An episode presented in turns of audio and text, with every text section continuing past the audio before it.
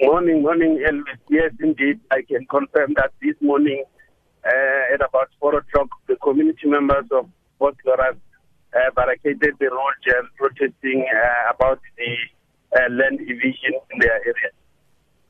Now, is is it similar to this, where people occupying illegal land and where the residents have a standoff with the uh, with the erectors of these shacks?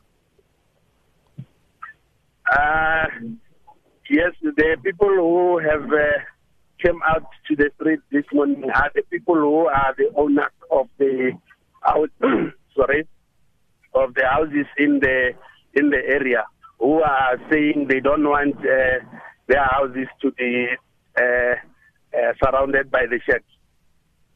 Now, the people in Protea Glen yesterday, they wanted to protect this particular land because they say they don't want illegal shacks to be erected. But yesterday, the police fired rubber bullets on the residents. Why?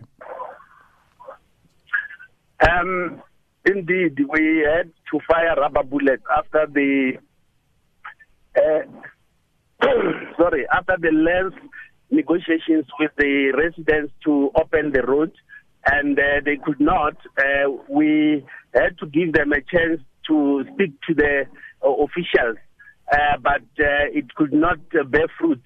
that's why the police had to open the roads for the, the road users as it was going to throughout the whole day. We had to use rubber bullet tear gas to open the road. What can we expect today? Is there still a strong police presence in the area? Uh, indeed, the police have been monitoring the situation throughout the night, and uh, we are continuing making sure that uh, the area is being monitored. Any arrests thus far?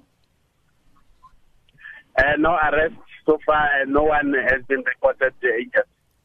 Captain, I thank you so much for that update. That was K. Makhubele, Captain K. Makhubele from the police on the line to us there.